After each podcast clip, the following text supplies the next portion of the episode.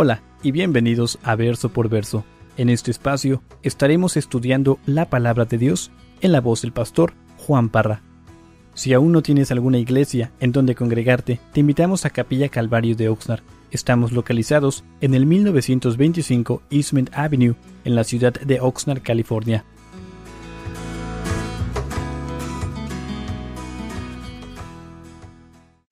Entonces lo que quiero hacer en esta noche, una pregunta rapidito, ¿quién no estuvo aquí la semana pasada, el viernes pasado? Uno, dos, tres, varios, ok.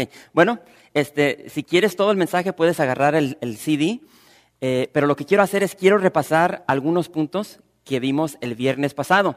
De hecho, el viernes pasado empezamos este nuevo libro y como de costumbre, cuando empiezo un libro, me gusta dar una introducción que, nos va a ayudar con el contexto del libro que estamos estudiando, ah, por igual el por qué Pablo le escribe esta carta a la iglesia que estaba en Corinto.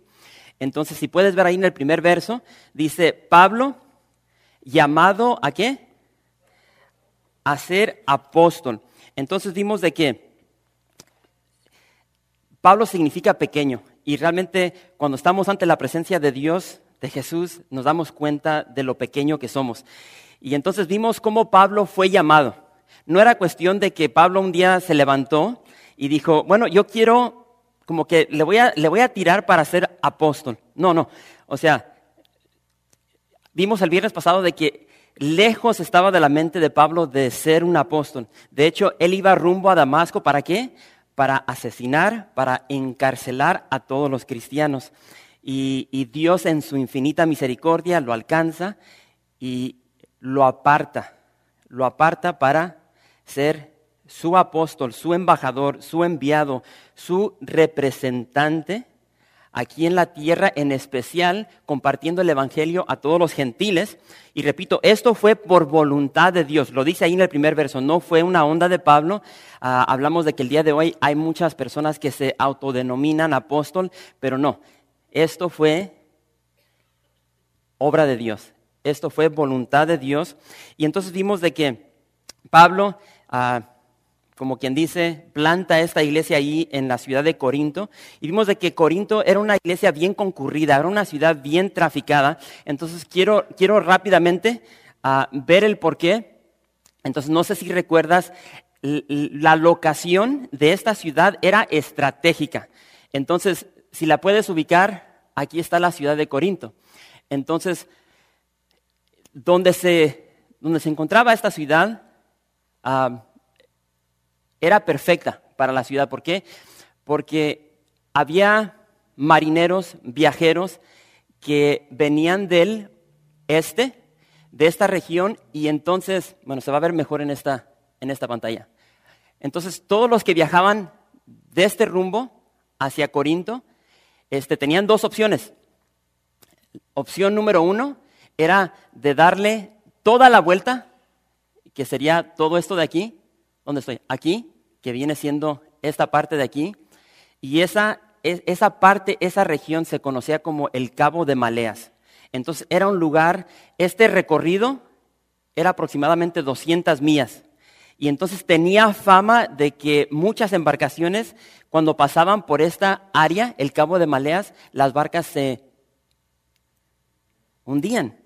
Entonces los marineros, o sea, no eran nada de, tontos, ellos preferían entrar a la ciudad de Corinto. Y entonces ahí la ciudad de Corinto era conocida como la señora de dos puertos, porque en esa ciudad había un puerto en el oeste y un puerto en el este.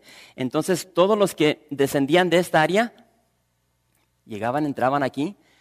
Y este, si, la barca era pequeña, no sé si recuerdan esto del viernes pasado, agarraban la barca y literalmente la subían en ruedas y la rodaban eh, la distancia de aproximadamente tres millas y, media. Y puse una foto ah, del diolco, se llamaba ahí donde cargaban estas barcas. O sea, algo increíble para el tiempo de, la época de Pablo. Entonces, obviamente había barcas que no, no se podían jalar porque estaban muy grandes, entonces lo que hacían era agarraban su cargamento, lo descargaban, lo cruzaban hasta el otro puerto y ahí lo cargaban en otra barca y lo llevaban hasta su, su destino, ya sea Italia, Europa. Pero entonces empezamos a ver de que por cuestión de estos viajeros, estos marineros entraban, estaban entrando personas de diferentes nacionalidades, desde, como pueden ver aquí, desde Egipto, desde Fenicia, desde Siria, ah, de Asia Menor, llegaban y de acá entraban de Italia y de Europa y llegaban a esta ciudad de Corinto. Entonces era una ciudad con mucho dinero, obviamente por, por cuestión de, de este comercio y transporte internacional. Y entonces ahí es donde Pablo llega y establece esta iglesia. Y entonces por cuestión de, del estilo de vida que vivían los de Corinto, que vale mencionar, era, era una ciudad bien liberal, inmoral, era una ciudad saturada de lascivia. Este, los, los de Corinto tenían una fama muy mala. De hecho, se, se, acuñó, se acuñó, un término donde se, se, referían a los de Corintio como, uh, o sea, simplemente decían los de Corintio. Y el término que usaban era corin, corintizar. Entonces, si ese término se usaba hacia ti, o sea, era como una mala palabra. El día de hoy, yo no sé, cuando estábamos en el mundo y decíamos malas palabras, yo no sé qué tipo de mala palabra decías para ofender a alguien? Bueno, esa palabra era una mala palabra para ofender y hacía, referencia a una vida liberal, depravada, uh, obviamente inmoral en el sentido sexual. Entonces, uh, esta, esta ciudad tenía, repito, mala fama y allí en la parte, ¿dónde estamos? Aquí cerca de la ciudad de Corinto, toda ciudad eh, greco-romana tenía lo que conocemos como un, este, Acrópolis, básicamente un monte grande, y sobre estos montes ponían sus templos. Y aquí en la ciudad de, de, Corinto existía uno de los templos más famosos, el templo de Afrodita, la diosa del amor. Entonces, cada noche este, las sacerdotisas de este templo bajaban a la ciudad para adorar, uh, para recaudar fondos, por decirlo así. Entonces mencioné el viernes pasado de que estas sacerdotisas eran prostitutas. Entonces yo no sé si te puedes visualizar en tu mente entrar a una ciudad donde al atardecer empiezas a ver a estas mujeres vestidas de blanco descender entre la ciudad buscando a hombres para adorar. Entonces se pueden dar una idea de lo que estaba sucediendo en esta ciudad y entonces hablamos de que esta ciudad tenía mucha influencia en la iglesia.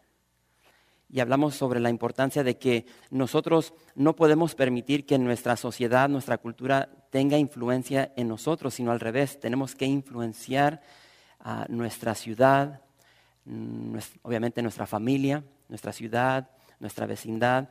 Y entonces, para que agarren un sabor, si te vas a 1 Corintios capítulo 6, fíjate lo que dice aquí Pablo. 1 Corintios capítulo 6, verso 9.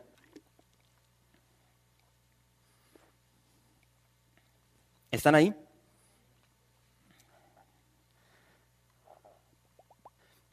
Y dice, Pablo pregunta, ¿no sabéis que los injustos no heredarán el reino de Dios?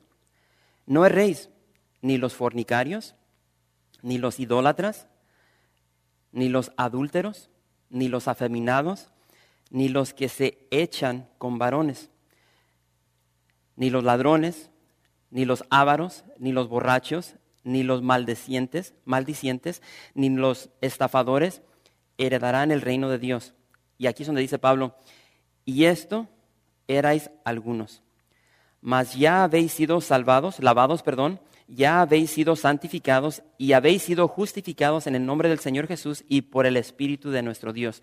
Entonces vemos de que dentro de la iglesia, o sea, eh, eh, esto era lo que eran antes. O sea, el día de hoy, si te pones a pensar tu viejo estilo de vida, ¿cómo era?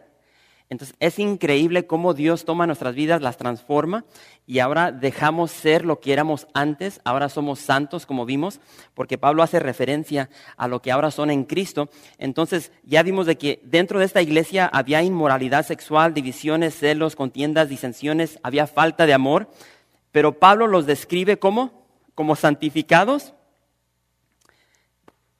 y santos. Entonces la pregunta que todos nos tenemos que hacer es, ¿cómo es posible que una persona que tiene un, un, mal hábito sexual, uh, que tiene, eh, un problema con celos, con contiendas, disensiones, que tiene falta de amor, ¿cómo es posible que ese tipo de persona sea un santo? Entonces, siempre, siempre he dicho de que la santidad no es algo que tú y yo podemos lograr, se nos, se nos, se nos regala, se nos da. Obviamente después empieza un proceso de santificación, pero si te vas a Romanos, eh, y esto lo hemos visto, de que Dios en Cristo somos justificados. Y esto es lo hermoso de, de, lo que recibimos en Jesús, porque muchas veces decimos, pues sí, tienes que llegar a Jesús para ser salvo porque queremos ir al cielo, entonces queremos ir a la persona que nos puede dar esa salvación. Entonces, la salvación viene a ser para muchas personas como una aseguranza de fuego. Y ahí muere, ya, ya de ahí no pasa. Pero no entendemos todo lo que abarca la salvación. Jesús no solamente nos salva del infierno, sino que nos justifica. Y hemos, hemos, visto de que eso significa de que ahora ante el Padre Dios nos ve como si jamás hubiésemos pecado. Tenemos entrada a la presencia de Dios. Entonces, punto y aparte de eso, ahora Dios nos ve como santos. Y entonces, lamentablemente, muchos de nosotros tenemos un trasfondo eh, religioso. Entonces, cuando escuchamos la palabra santo, ¿qué es lo que se nos viene a la mente? Una imagen que se nos enseñó en nuestra niñez de personas que han muerto y ahora los han canonizado y son santos. Una persona santa no es una persona que está muerta. Aquí estamos viendo de que los de Corinto eran santos. Esa palabra significa ser apartado para Dios. Entonces, si ves, si ves esta situación, ves la, ciudad como está, es una ciudad corrupta, inundada de, de inmoralidad sexual, y Dios los escoge, los llama, los saca, los aparta para Él mismo. E, e, entonces, no es, no es una cuestión de cuando llegamos al Señor de que solamente nos salva. Cuando llegamos ante Dios nos arrepentimos.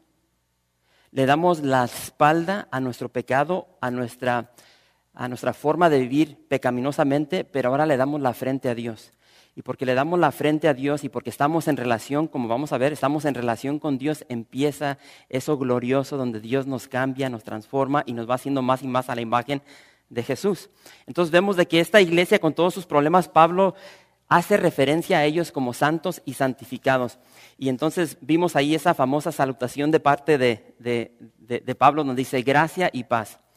Entonces, mencioné el orden, siempre es en ese orden, la gracia de Dios. Y hablamos de que la gracia de Dios es la influencia divina en el corazón humano. O sea, Dios te da su gracia y esa gracia, esa influencia de parte de Dios que desciende del cielo, desciende de Dios, entra a tu corazón y eso es lo que te da paz. Y hablamos de que obviamente la gracia de Dios es ¿qué? Es de que Dios te da lo que no te mereces. Tú y yo no merecemos la salvación, tú y yo no merecemos ser justificados, tú y yo no merecemos estar en relación con Dios, pero por su gracia lo recibimos. Entonces, repito, el resultado de la gracia en tu vida va a ser paz. Y lamentablemente muchas veces buscamos la, paz en diferentes cosas, personas, lugares, pero nunca llega. Así como llega, se va. Entonces, la verdadera paz la vamos a encontrar en Jesús, porque la palabra dice que Él es el príncipe de paz. Entonces, muy importante eh, recordar, la gracia de Dios tiene su, ¿qué? su énfasis no en quién la recibe, no en ti o en mí, sino en quién la otorga, quién la da, Dios. Y eso tiene que ver mucho en nuestra vida, porque lamentablemente siempre nos estamos enfocando en que si, hice esto o no hice esto, y entonces hay un problema en nuestra mente, porque entra la condenación, la culpabilidad, pero ahorita vamos a hablar más sobre eso. Primera de Corintios, capítulo 1, verso 4. Continuamos. Larga la, la introducción. ¿Están ahí? Y dice así, dice, gracias doy a mi Dios siempre por vosotros, por la gracia de Dios que os fue dada en Cristo Jesús, porque en todas las cosas fuisteis enriquecidos en Él, en toda palabra y en toda ciencia, así como el testimonio acerca de Cristo ha sido confirmado en vosotros, de tal manera que nada os falta en ningún don esperando la manifestación de nuestro Señor Jesucristo, el cual también os confirmará hasta el fin, para que seáis irreprensibles en el día de nuestro Señor Jesucristo. Fiel es Dios, por el cual fuisteis llamados a la comunión con su Hijo Jesucristo, nuestro Señor. Y aquí nos detenemos. Una pregunta, ¿cuántos de aquí son, son padres? La mayoría. Este, hermanos, yo he cometido tantos errores a través de los años. Obviamente estoy hablando errores, o sea, he cometido muchos errores, pero en especial como padre. Y lo cierto es de que la mitad de mi vida la he vivido funcionando como un padre.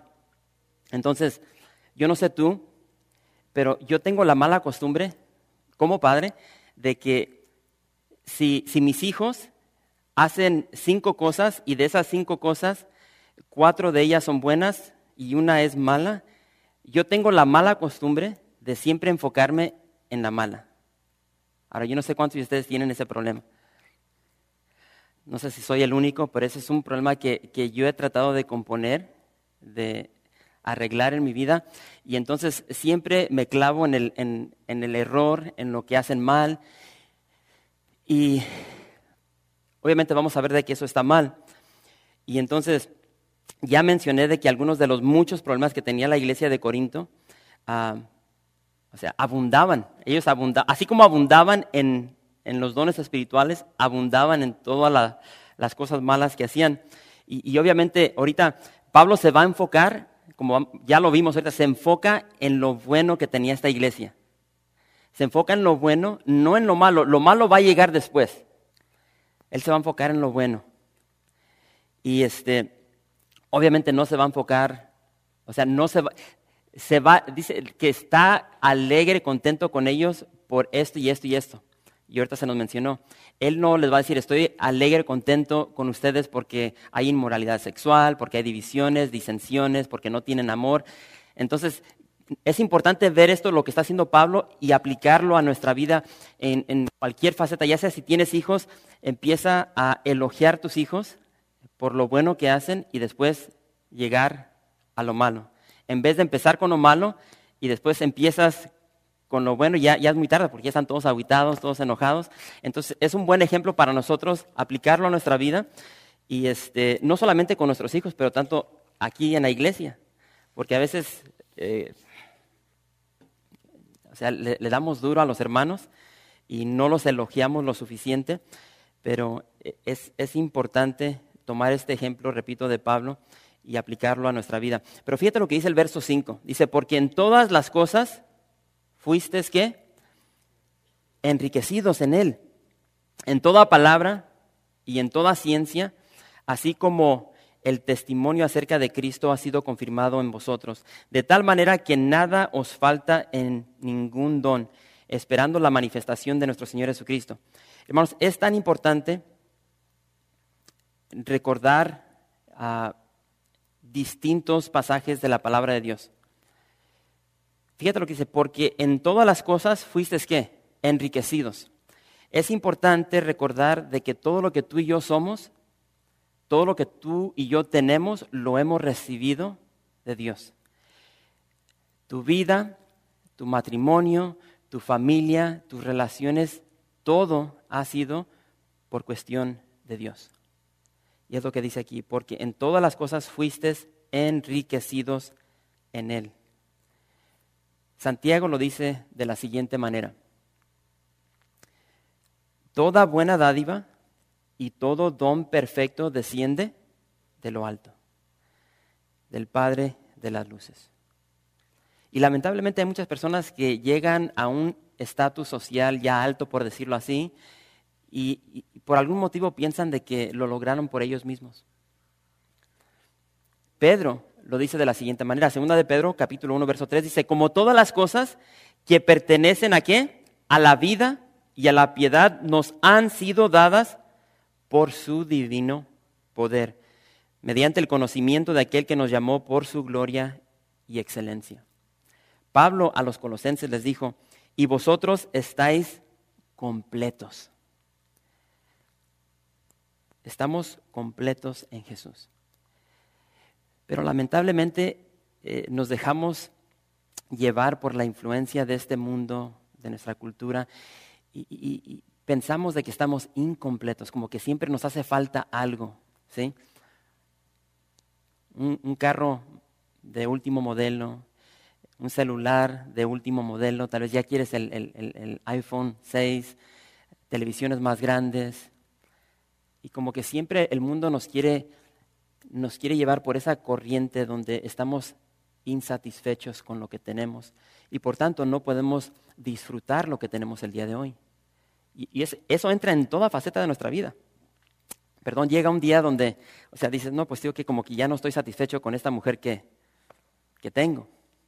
Quiero una más nueva, una más delgadita, una este, que no tenga tantas arrugas. Entonces, porque vemos todo lo que nos vende la televisión y, este, y pensamos de que... Y el, y el problema con tan... Bueno, no, no quiero entrar ahí. Vamos a seguir. Hermanos, toda bendición que recibió la iglesia en Corinto, y diría yo, toda bendición que nosotros hemos recibido aquí en Oxnard, no fue, repito, no fue por algún mérito personal. Y que, que eso quede claro, sino que en Jesús, tanto la iglesia en Corinto como la nuestra, fue y es enriquecida en todas las cosas por Él, por Jesús. La gracia de Dios tuvo efecto en los corintios. Ellos fueron enriquecidos, dice aquí Pablo. Sí, en todo. En especial Pablo hace énfasis en dos cosas, en palabra y en qué? Y en ciencia. Entonces, e, esta, esta palabra enriquecidos tiene, tiene un significado ah, interesante ah, en, el, en, el, griego. Este, esta palabra significa, está hablando de una persona muy rica. Y entonces, este, ya saben que a veces me confundo con el español y estaba tratando de aprenderme cómo se pronuncia esa palabra y este, se me fue el avión.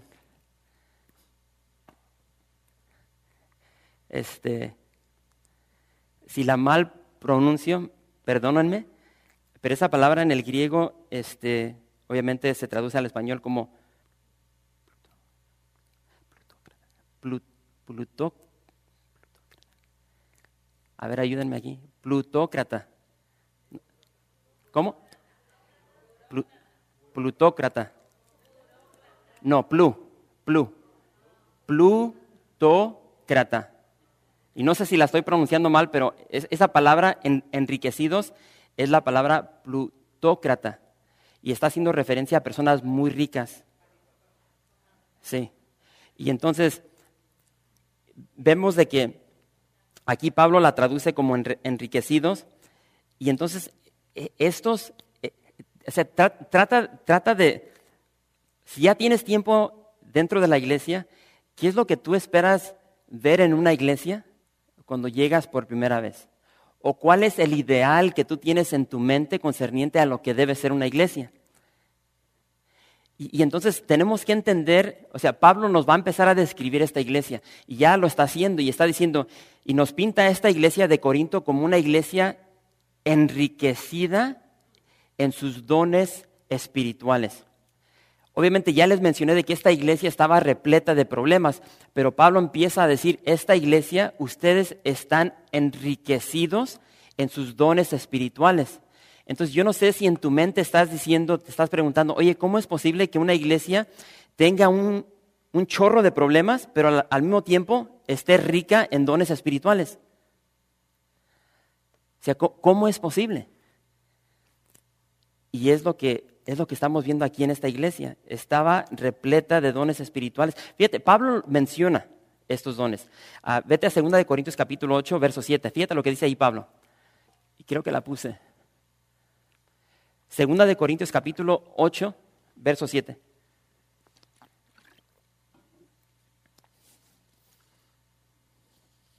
¿Están ahí?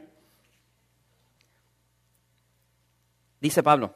Dice, por tanto, obviamente está hablando a los corintios, por tanto, como en todo, dice qué? Abundáis. La palabra abundáis obviamente significa exceso, uh, significa superabundar. Ellos este, superabundaban. No es cuestión de que abundaban, o sea, hay un énfasis. Ustedes superabundaban en fe, en palabra, ahí está una vez más, en ciencia, en toda solicitud y en vuestro amor para con nosotros. Abundad también en esta gracia. Entonces vemos de que esta iglesia en Corinto estaba o fue enriquecida como no nos podemos imaginar. De hecho, sabemos de que Pablo se quedó aquí por año y medio. Imagínate ser parte de una iglesia donde el apóstol Pablo está predicando semanalmente. Y no solamente fue Pablo, pero aquí en esta iglesia predicó Apolos, aquí predicó Pedro. Entonces tienes estos apóstoles de renombre que pusieron su marca en esta iglesia y es por eso que dice aquí la palabra de Dios que ellos abundaron en ciencia, en palabra y en ciencia, en el logos y en gnosis, es lo que significa. Entonces, ellos ah, después de recibir esta enseñanza, esta predicación, esta palabra, este conocimiento, ahora ellos por igual pueden comunicar el Evangelio, la palabra con denuedo. Y me encanta porque ¿quién de nosotros no quisiera compartir la verdad de esa manera? Pero se nos olvida, y, y esto lo vamos a ver al final a veces nos enfocamos en lo que sale de nuestra boca. Nos enfocamos en cómo decimos las cosas. Pero si, recuerdas en el libro de Hechos, en el capítulo 1, cuando Jesús desciende y está a punto de ascender al cielo, ¿qué es lo que les dice Jesús a sus discípulos? Les dice, pero recibiréis poder. ¿Recuerdan? Pero recibiréis poder cuando haya venido sobre vosotros el Espíritu Santo y qué? Y me seréis testigos entonces no es una onda de que solamente Dios nos pide que digamos las cosas correctas, sino que lo que decimos tiene que ir al par con nuestra forma de vivir. Entonces aquí hay una, una anomalía con los de Corintio porque, o sea, dicen todo bien, tienen los dones, pero su estilo de vida no va, no concuerda. Y o sea, eso eh, no es, no es algo novedoso, lo vemos el día de hoy. Hay tantas personas que dicen, no, pues es que yo soy cristiano. ¿Y qué es lo que uno dice? Pues comunícale eso a, tus obras, porque nuestras, obras, nuestras obras nos defraudan concerniente a lo que creemos ser. Tenemos un presidente que dice ser cristiano. Ahora, sus obras hablan más fuerte que sus palabras. Y entonces, este es el problema que tenía esta iglesia, de que decían algo, pero no eran testigos. Muy importante. Entonces los corintios, tal como nosotros, vemos, dice Pablo, por espejo. Oscuramente, dice, pero entonces veremos cara a cara. Es lo que dice Pablo en 1 Corintios capítulo 13. Ahora conocemos en parte, pero tenemos el suficiente conocimiento para testificar el día de hoy de lo que Dios ha hecho en nuestras vidas tal como los corintios, podemos confirmar el Evangelio en nuestra vida con el conocimiento, con el poco conocimiento que tenemos el día de hoy. Entonces, esto me demuestra algo y esto lo podemos aplicar en nuestra vida. Tú puedes llegar a una iglesia el día de hoy, tal como estamos viendo aquí, y puedes ver esta iglesia que está repleta, llena, abunda, sobreabunda, esta iglesia con dones espirituales, pero si no concuerda con su estilo de vida, hay un problema y lo vemos el día de hoy. Entonces, esto, esto, si, puedo decir una cosa, es de que esto apunta no tanto a los dones espirituales, sino a la gracia de Dios. Porque la pregunta sería, ¿por qué, ¿por qué es que Dios les está dando esto a esta gente que diríamos no lo merecen? ¿Qué significa gracia? Dios nos da lo que no merecemos. Y entonces el problema es de que somos buenos para apuntar dedos y decir, no, pues qué onda, ¿por qué tienes tú esto? ¿Por qué tienes tú esto? Y, y nunca vemos, o sea, hacemos ese tipo de crítica porque vemos nosotros ciertas deficiencias en personas, pero nunca vemos lo que tenemos nosotros. Y ahí está el problema. Ahora, tal vez tú te estás preguntando, pues, pues pastor, ¿por qué, qué no dijiste de que esta iglesia tenía bien hartos problemas, pero hasta ahorita no puedo ver yo problemas en ellos? Tan siquiera en la porción que hemos leído vemos de que tenían muchos dones extraordinarios. Este, de hecho, tenían una teología correcta porque están esperando el regreso de Jesús. Pero, o sea, en, en algunos versos más adelante ya va a empezar Pablo a soltarles todos los problemas que tenían. Entonces, si, tú quieres leer los 16 capítulos, adelántate. Es, es, un libro increíble, pero nos vamos a ir bien despacito para ver todo lo que Pablo escribe aquí. Pero fíjate lo que dice aquí, en especial el verso 8. Dice, el cual también os confirmará hasta el fin, para que seáis? Irreprensibles en el día de nuestro Señor Jesucristo. Entonces, con todas sus deficiencias, hablando de los corintios, Pablo les dice, familia, corintios, Dios los va a confirmar hasta el fin. Ahora, este verso te debe de traer consuelo. Yo no sé cuántos de ustedes este, tal vez llegaron todos aguitados porque tal vez hiciste algo hoy que, que delante de los ojos de Dios no es muy agradable.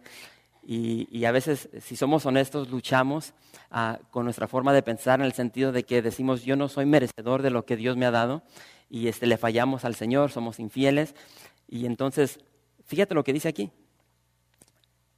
el cual también os confirmará hasta el fin. Pablo está diciendo, Dios los va a mantener firmes hasta el fin. Dios los va a mantener firmes hasta que lleguen a ser irreprensibles. Y tú puedes leer esto y decir, no, pues ah, como que ahí no hay nada que, me llama la atención, no es nada interesante. Ahora, si eres honesto contigo mismo, tú, sabes las luchas que tú tienes, tú sabes concerniente a tu infidelidad, tu decadencia en, en el ámbito espiritual y tú sabes cómo le fallas al Señor. Y a veces, repito, entra culpabilidad porque hay una onda dentro de nosotros como que nosotros tenemos que ganarnos la salvación, como que entre mejor vivimos nuestra vida, Dios nos va a recompensar más y todo está mal. Y entonces no es, repito, no es cuestión de lo que hagamos o no hagamos, sino que esto se trata de estar en Jesús. Y ahí dice Pablo, Corintios, con todas sus ondas, con todos sus problemas de inmoralidad, de divisiones, de disensiones, de todo lo que ustedes están haciendo mal, Dios los va a mantener firmes hasta el fin, hasta el punto de que lleguen a ser irreprensibles, al punto irreprensibles hasta que ya nadie te pueda acusar de todas tus malas ondas. Yo no sé cuándo fue la última vez que alguien te dijo, oye, ¿qué, no eras o qué no eres cristiano?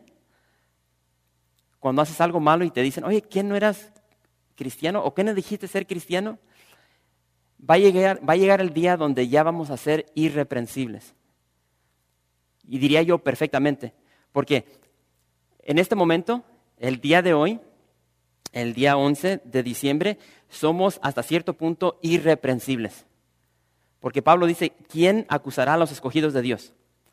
Entonces lo que tenemos que entender es de que, y Romanos 5 habla sobre todo esto, el día de hoy tú y yo somos irreprensibles en Cristo Jesús. Entonces, si tú estás en Cristo Jesús, eres justificado. A ver si no los mandé por otro lado. Romanos 5. Fíjate lo que dice Romanos 5. Dice, justificados pues por la fe. Y recuerden, justificado significa de que eres justo. Dios ahora te ve como si jamás hubieses pecado. Ahora, yo no sé si puedes envolver tu mente alrededor de eso. Trata, trata de visualizar vivir tu vida sin pecar. O sea, si, eres hombre, trata, trata de visualizar, no sé qué edad tengas, pero trata de, visualizar tus 30, 40, 50 años, 60 años o, o 20 o 25. La edad que tengas, trata de visualizar ese término de vida sin haber visto a una mujer sin lujuria, trata de vivir esa vida, o trata de visualizar vivir tu vida sin robar, sin mentir, sin adulterar, sin fornicar, Pero aquí dice que somos justificados. Dios nos ve como si jamás hubiésemos pecado. Entonces tenemos que entender, esto es punto y aparte de la salvación. Cuando tú llegas a Jesús y le rindes tu vida a Jesús, Él te justifica. Una justicia ajena de nosotros que se te, se te regala, se te pone. Justificados pues por la fe, tenemos paz para con Dios por medio de qué? De nuestras obras, de nuestra bonita cara, por medio de nuestro Señor Jesucristo. Entonces, regresando al punto, somos irreprensibles en Jesús. ¿Por qué? Porque somos justificados. Entonces, e, entonces Dios nos ve a través de los ojos de Jesús, limpios, lavados, purificados por su sangre. Pero lo cierto es de que seguimos pecando. Y me atrevo a decir de que todos los que estamos aquí pecamos el día de hoy. Seguimos pecando. Pero va a llegar ese día donde ahora se va a cumplir esa salvación, por decirlo así, donde Dios nos va a glorificar en ese glorioso retorno de Jesús, donde en un abrir y cerrar de ojos nuestros cuerpos van a ser glorificados, perfeccionados. Y ahora sí se va a cumplir eh, eh, completamente el hecho de que vamos a ser irreprensibles, porque ya no vamos a poder pecar. Y anhelamos ese día.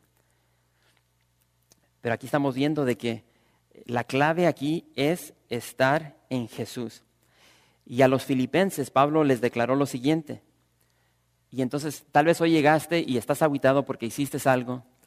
Y, cada rato hay personas que llegan y me preguntan, tío, que yo siento como que no soy cristiano, siento como que no soy salvo porque hago esto y tengo una lucha con esto y, y todavía me clavo con esto. Y... Pablo dice, ¿dónde estamos? Nos pasamos esa. En fin, estando persuadido de esto, que el que comenzó en vosotros la buena obra, la perfeccionará hasta el día de Jesucristo. Entonces, eh, somos una obra de arte y, Dios nos sigue moldeando, nos sigue perfeccionando. Todavía, repito, no hemos llegado a ser irreprensibles porque todavía la regamos, pero Dios está obrando. Está obrando en cada una de nuestras vidas. Y entonces por eso digo, esto no se trata de ti, no se trata de lo que haces o no haces, esto se trata de lo que hizo Jesús. Se trata de Jesús. Y cuando entiendes el concepto de la gracia, tú vas a descansar y vas a dejar de apoyarte en lo que haces o no haces y vas a apoyarte completamente en lo que Jesús hizo por ti.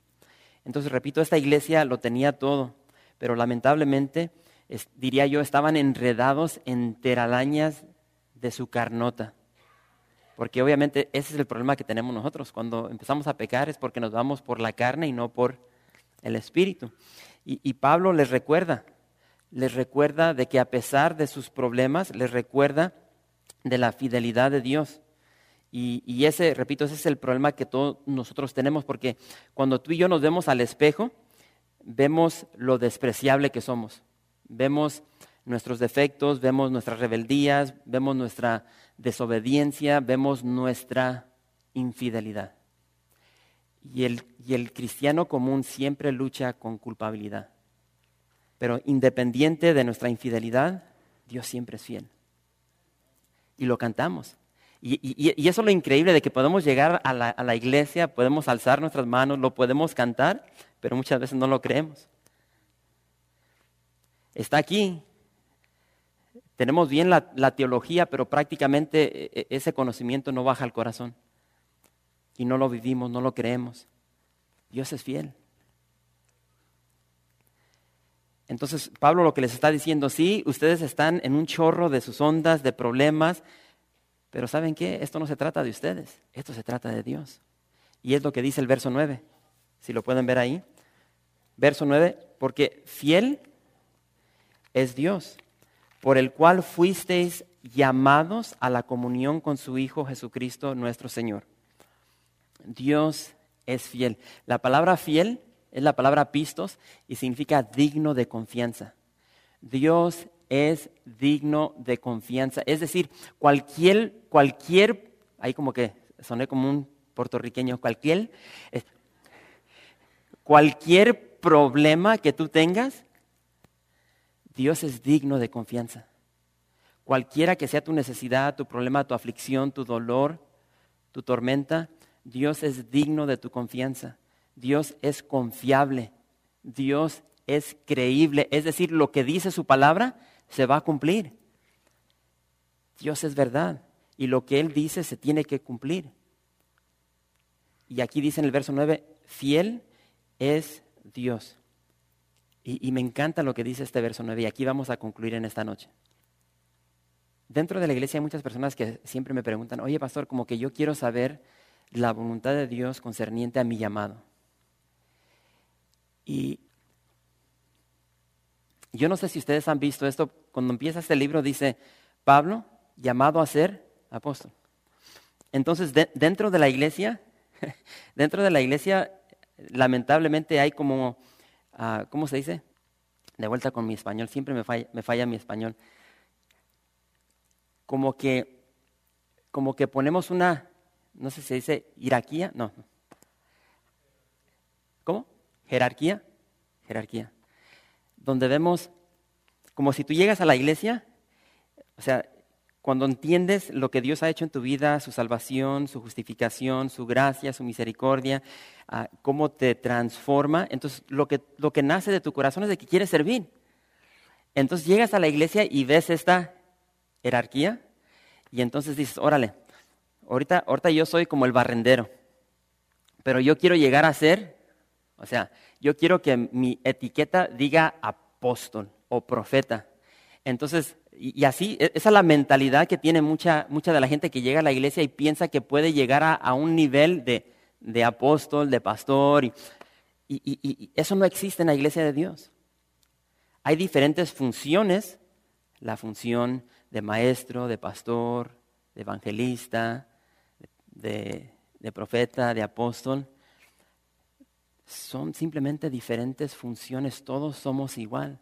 Pero lamentablemente hay personas que llegan y dicen, no, pues ahorita yo soy el barrendero, tengo que estar ahí como de ujier, tengo que andar recogiendo la basurita, entrar a los baños, limpiar todo lo que dejan ahí, pero después voy a llegar a maestro. Voy a llegar, voy a llegar, va a llegar el día donde voy a poder subir arriba y dar clases y después de ahí tal vez me mocho la greña y llego a ser un anciano. Y después de anciano puedo llegar a ser el pastor de una iglesia. Y después una...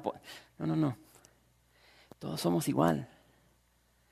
Todos, todos somos igual pero con diferente función. Y me encanta porque Pablo dice que Pablo lo compara, Pablo lo compara como partes del cuerpo. ¿sí? Todos formamos parte del, cuerpo, diferentes miembros, pero, o sea, para que te des una idea, o sea, imagínate que, que tu hombro te dijera, tío, que me cae bien gordo ser hombro. ¿Por qué tengo que ser hombro? ¿Por qué tengo que ser parte del sobaco? Bueno, no sé si sobaco, ¿verdad? Este, ah, ah perdónenme. Y, entonces eh, hay esta mentalidad de que es que yo no quiero ser pie porque los pies empiezan a sudar y, ahí hay el problema con los hongos. no quiero, yo quiero ser ojo, o yo quiero ser oído, yo quiero ser la cabeza. Y, pero Dios es, Dios es quien establece los miembros donde Él quiere. Pero ahora imagínate, ahora yo me estoy dando cuenta de la importancia que es la vista. Yo estoy perdiendo mi vista. Yo desde niño no he podido oír, casi estoy sordo de este oído. Y con, el pasar de los días voy perdiendo más mi oír. Ahora yo sé lo, importante que son mis piernas. En la mañana ya me levanto y me tengo que rodar. Antes nomás brincaba y, ahora... ¡ah! Ahora parece que diario tengo problemas con mi espalda. Ya no me crece el pelo como antes. Me están entrando unas cositas aquí y creo que voy a ser parte del club de los que ya no tienen, ya voy a ser, ya voy a ser parte del club que ya no los peinan, sino que les dan una shineada. Y entonces estoy viendo cómo mi cuerpo se está acabando. Y me estoy dando cuenta de la importancia de muchas cosas que, que, forman parte de este cuerpo. Los dedos. Hace, hace dos años jugando básquet con los muchachos aquí de la iglesia me troné un dedo, se me abrió todo completamente y entendí la importancia del dedo del medio para poder escribir, para coger cosas. Y así es en la iglesia. O sea, cuando, cuando estás trabajando dentro de la iglesia y empiezas a servir, te das, te, das cuenta de la importancia de todos los que forman parte de la iglesia. Eh, yo estoy agradecido por cada uno de los maestros que fielmente, semanalmente llegan y enseñan a nuestros hijos. Los sugieres que te reciben con una sonrisa, con un abrazo, que están aquí fielmente orando por ti, por los que van a llegar antes del servicio. Eh, agradecido por los hermanos que andan ahorita dando vueltas afuera en el frío. Está frío. Y hay hermanos ahorita todos enchamarrados dándole vuelta al estacionamiento, cuidando los carros. Estoy agradecido por, eh, con los que dirigen la alabanza.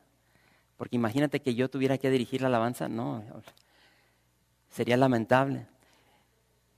Entonces cuando empezamos a ver todo lo que está sucediendo, es algo bello.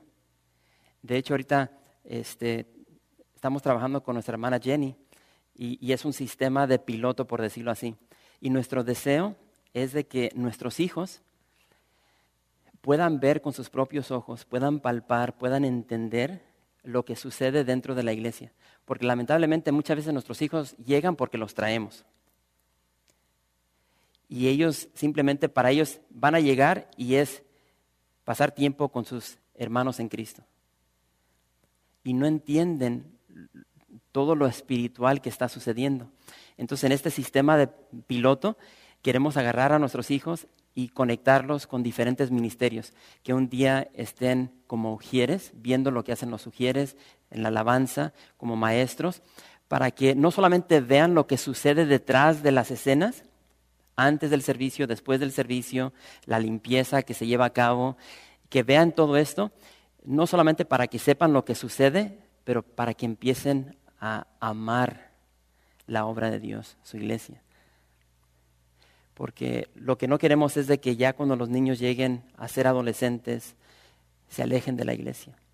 Entonces, ah,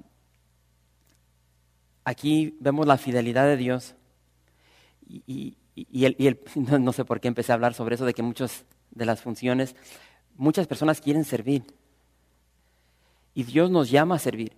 De hecho, somos siervos y tomamos el ejemplo de Jesús. Entonces, somos siervos.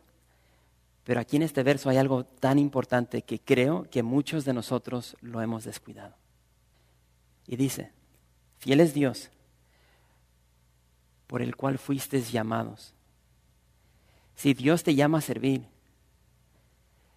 pero un llamado que por igual existe en tu vida de parte de Dios, por el cual fuisteis llamados a la comunión con su Hijo Jesucristo. Dios nos llama, nos escoge, nos redime, nos hace sus hijos. Lo, hemos visto en, en Éxodo, que Dios desciende para tener relación con nosotros. Dios quiere tener relación contigo, quiere tener comunión, quiere pasar tiempo contigo. Y Él siempre está dispuesto. La cuestión va a ser si lo estás tú. Le vas a dar ese tiempo de abrir la palabra y ver lo que Dios quiere decirte el día de hoy tener comunión, platicarle tus problemas, tu alegría, tu gozo, tu necesidad. Hemos sido llamados para tener comunión con Dios. Y dentro del ministerio eso es lo que se pierde. Y yo te, lo puedo, lo puedo confirmar en mi vida donde uno se empieza a ocupar tanto en servir, en dar, en dar, en dar, y se te olvida pasar tiempo a los pies del Maestro. Y ya empiezas a hacer una obra, un ministerio, no en Dios, sino en tus propias fuerzas. Y tarde o temprano vas a tronar. Y es por eso que vemos a través de los evangelios de que Jesús tomaba tiempo para orar con su Padre, pero también apartaba a los discípulos para que pasaran tiempo con Dios. Y, ahora yo no sé si notaste aquí en estos nueve versos, porque es todo lo que hemos visto. En estos primeros nueve versos, chécalo, en cada uno de esos versos se hace referencia a Jesús. En cada uno de ellos. Agarra una pluma, un marcador, y, allí te vas a dar cuenta que en cada uno de los primeros nueve versos se hace referencia a Jesús. Esto se trata de Jesús. No se trata de ti, no se trata de mí, no se trata de Capilla de Calvario, se trata de Jesús. Porque fue Jesús quien dio su vida, fue Jesús quien derramó su sangre en la cruz para que pudiésemos experimentar su gracia, su misericordia, su fidelidad, esa cercanía, esa comunión. Porque es cuestión o es por la gracia que llega a nuestra vida y por cuestión de esa gracia ahora tenemos paz con Dios. Porque antes estábamos alejados de Dios, ahora por cuestión de la gracia, de la muerte y resurrección de, Jesús, ahora tenemos paz con Dios y tenemos también la paz de Dios.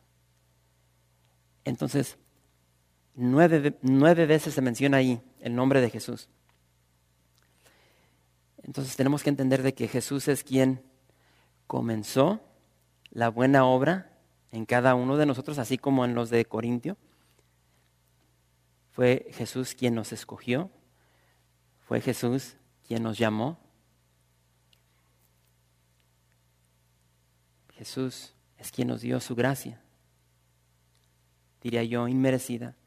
Jesús es quien nos santificó y nos apartó para Él, para tener comunión con Él. Nos apartó para su gloria. Y Jesús es quien nos va a confirmar hasta el final. Y repito, eso debe ser de gran aliento porque a pesar de todos nuestros defectos, deficiencias, desobediencia, pecado, somos infieles, pero Dios es fiel. Y Él nos va a confirmar hasta el fin porque el que empezó la buena obra en nosotros la va a perfeccionar. Y Jesús es quien nos va a presentar irreprensibles ante el Padre. Entonces,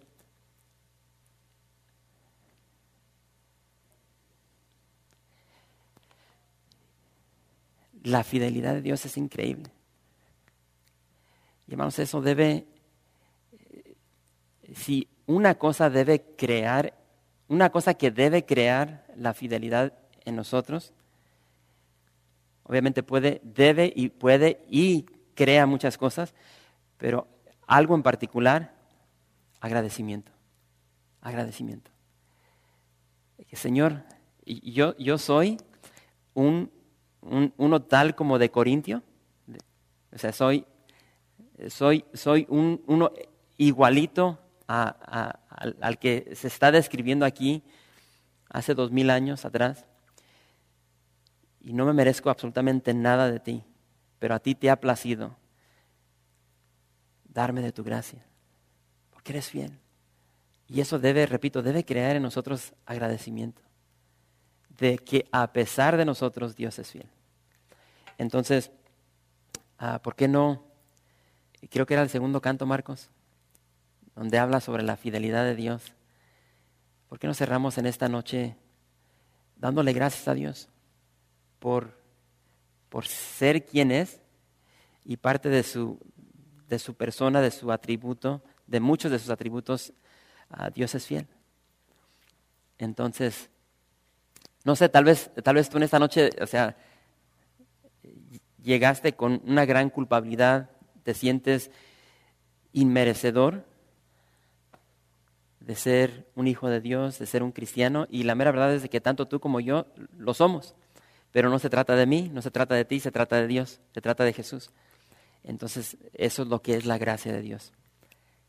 Dios te da lo que tú no te mereces. Y es por eso que aquí en esta iglesia amamos a Jesús. Entonces, ah, ¿por qué no cerramos en esta noche dando gracias por esa fidelidad de Dios? Y este si tú necesitas oración, si hay algo que te está ah, robando tu paz y necesitas oración, puedes pasar. Gracias por visitar calvariooxnar.org.